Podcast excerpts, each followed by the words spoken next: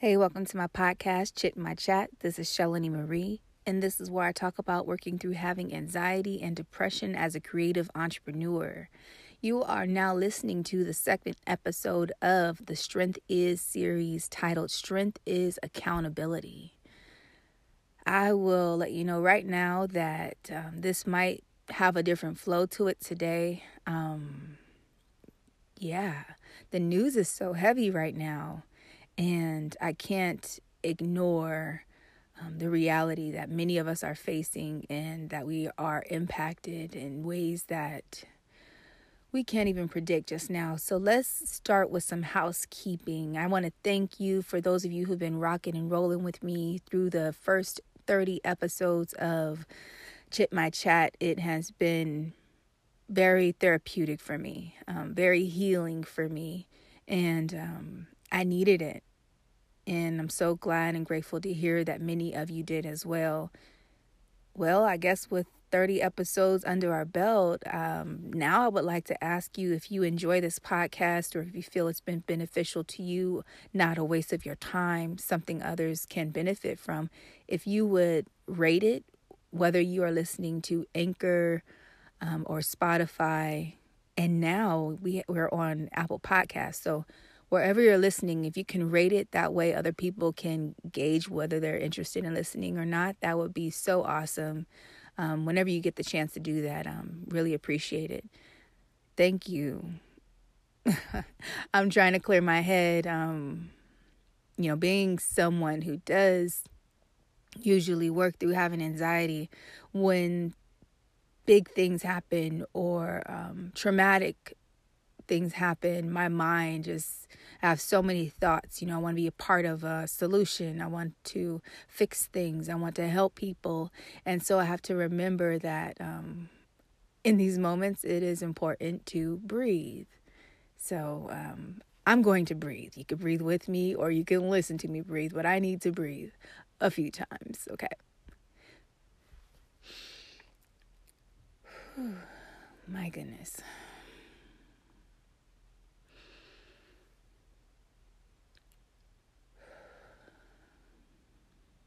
Do it one more time because I like three.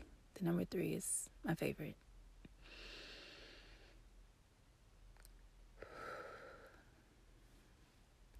And that was still tough for me. So let's jump into this by defining accountability. Accountability. The fact of being responsible for what you do and able to give a satisfactory reason for it. The state of being accountable liable, or answerable education, a policy of holding schools and teachers accountable for students' academic process or progress by linking such progress with funding for salaries maintenance. Um, that was an example, I guess. But let's keep on going back to a definition. So, expected or required to account for one's actions, answerable, capable of being explained, an accountable phenomenon.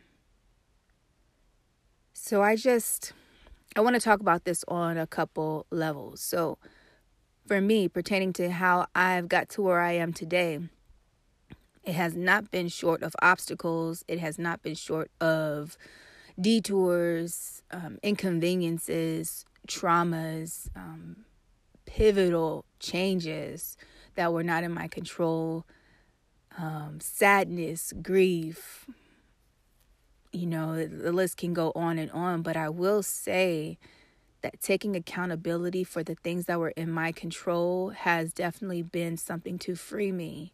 And freedom does truly begin in your heart and your mind.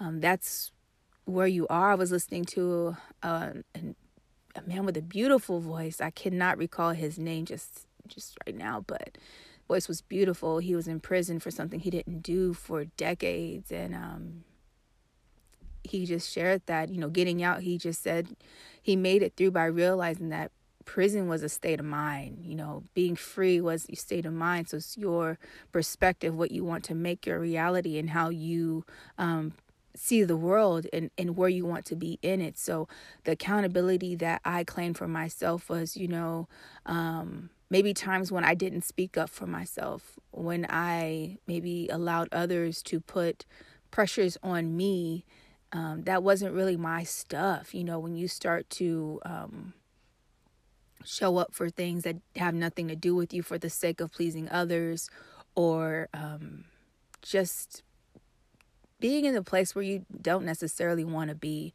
where your heart isn't there, when you're not doing it because you want to, um, or that you're passionate for it, or um, that you even care about it. Um, sometimes we can get in a cycle of just fulfilling the needs of others.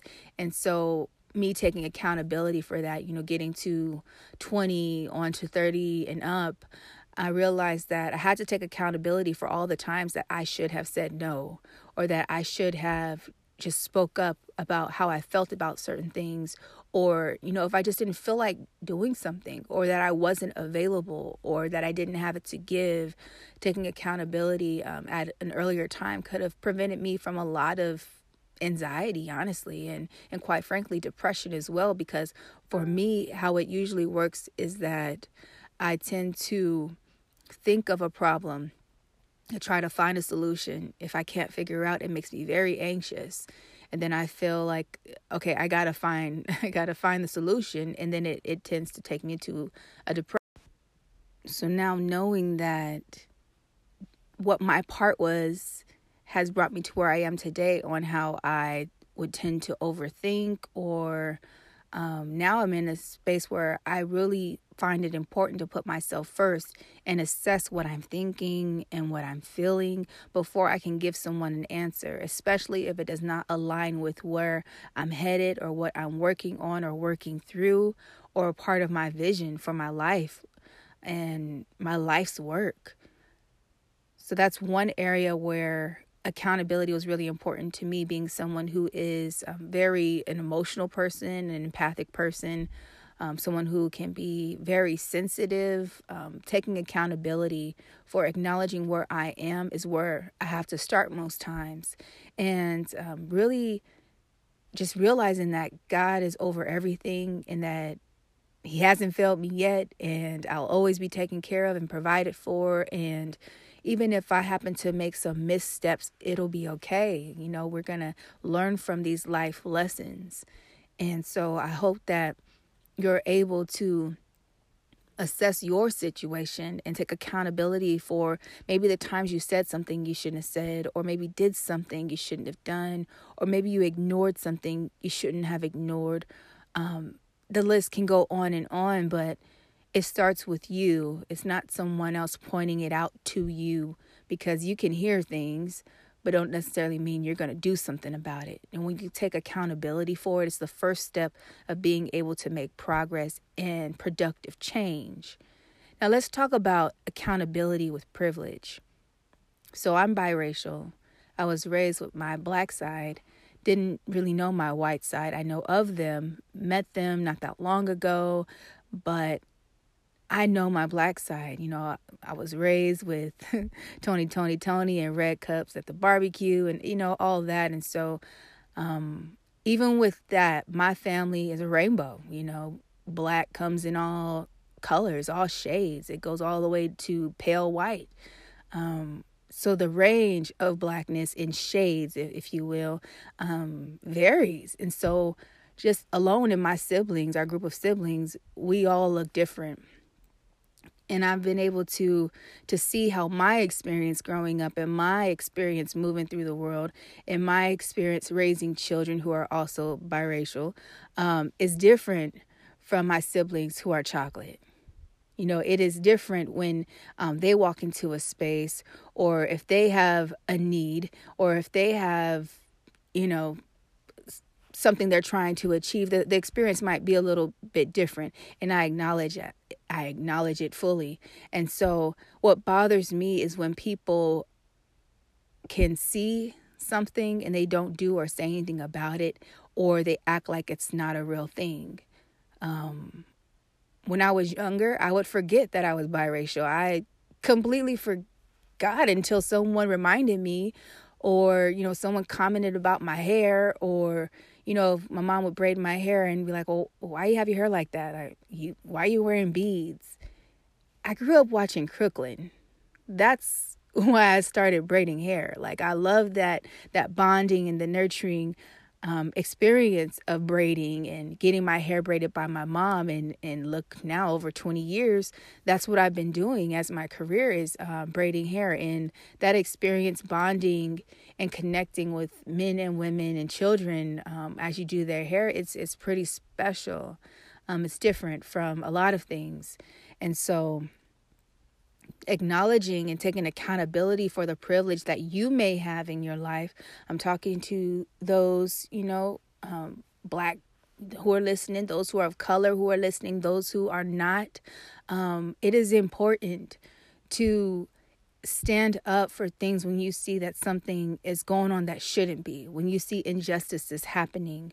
Don't ignore that because it does affect you. It might not directly impact you in this moment, but it does. I just don't understand why we can't stick to the golden rule and treat others the way you'd want to be treated. And I know it goes way, way, way, way, way back. But I just, I can't wrap my mind around it. And so, waking up this morning to yet another hashtag of a black man killed, um, of craziness, of privilege, phone calls, as if they're being threatened by someone who's black. It just really grinds my gears. And so I wasn't really sure how to approach this on Chit My Chat, but this is a reality reality to me when I see these things happening on the news and black men, women, and children, and, and men, women, and children of color are being brutally murdered or they're being attacked and there there's just no justice. It reminds me of my mother. It reminds me of my siblings. It reminds me of my family. It reminds me of my friends. It reminds me of my community. And so when I see black men and women getting pulled over I look back so I can try to recall their face. I could say a prayer and just kind of see if I can get eye contact and see if they're okay. Do I need to pull over and wait a moment? Like there things like that are happening every day in my community. And so when I talk about being real with what I'm going through in my life or the experiences that I have, my people are having, this is real for me. So I hope that you can find a way to be a part of the solution. Because if you're not using your privilege or your leverage or your position in a way to be a part of the solution, you are definitely a part of the problem. And I definitely try to be solution based in whatever it is I do. Like I mentioned earlier, my anxiety comes from wanting to solve problems. I don't have all the answers. I don't have all the resources, but someone does. And that's the important thing about community. You don't have to be the person to solve the problem on your own, but being part of a community, being connected, being open, vulnerable, and transparent about your intent and what you're trying to do is what will make the world of a difference. The world might not change overnight, and honestly, it might not ever change. But the way that you can impact your community, the people close to you, your family, um, if you're someone who has a platform on social media, these things do matter. The presentations, the filters, the fellowship, all that does not matter. It's what's in your heart. And so when we talk about mental health, we talk about black mental health. This stuff is real, it's important, and everyone is dealing with it on a different level. It doesn't matter how much money you have, it doesn't matter where you live or how you grew up it doesn't, none of that stuff matters because we're all dealing with something. Whether you're someone who um, didn't have both of your parents in the home growing up, or you did and it was traumatic, or maybe you're someone who had something tragic happen in your life and your life has been completely altered and you, you're just never be the same, whether that's physically or mentally, emotionally. We all have stuff going on, whether you, you felt you've been in competition with someone your whole life and you just can't seem to get ahead, we're all dealing with something. And so, what I'm trying to do daily, weekly, whatever, as I live, as I exist on this world, is to be solution based. It is such an honor and a privilege to have been a part of this movement my friend has put together called um, The Write Healing. I don't know why I just caught a blank there because she's doing so much and well, I do. So much is on my mind right now. And if you could be in my head, you'd want to get out. Um, but yes, partnering with her with the Write Healing, W R I T E healing, um, has been a beautiful experience for me. I've mentioned it in previous episodes that I definitely had to face a couple challenges, um, but I worked through it. So if you're someone who is trying to balance faith, hope, and therapy, if you're growing through some shit, unapologetically healing, or you just realizing, acknowledging that black health matters, black mental health matters, and the health does too. She also has the right juice truck. so there you go, there's that plug. But this movement is so important. Mental health matters, but today we're talking about how black mental health matters because there are very traumatic things happening that somehow black people are supposed to pull it together, put on a brave face, and keep marching through the day where it's not the same experience that others are, are having. And so I want you to know if you're listening to the sound of my voice that you are being heard, that you are being seen, that we support you, that we love you, that we encourage you, and that we just want you to keep pressing on. Do not give up this fight. You want to support my friend in her line, her clothing line, you can go to shop the write fit, W R I T E dot com.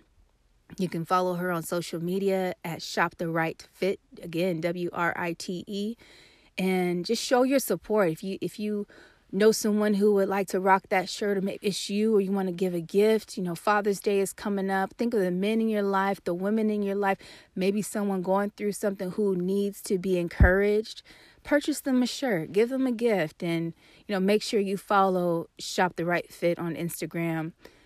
It has been so rewarding to be a part of a conversation that is so relevant now and I'm excited to see that people are taking it more seriously when it comes to their mental health and I know this podcast is categorized as entrepreneurship but it's really about mental health it's really about having all of that together, working through it at least.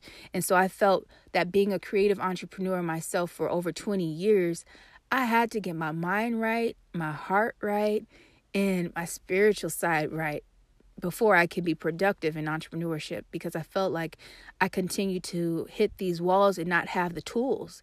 You got to have tools to work through this stuff, and it's heavy stuff. And there's always going to be something else added to it.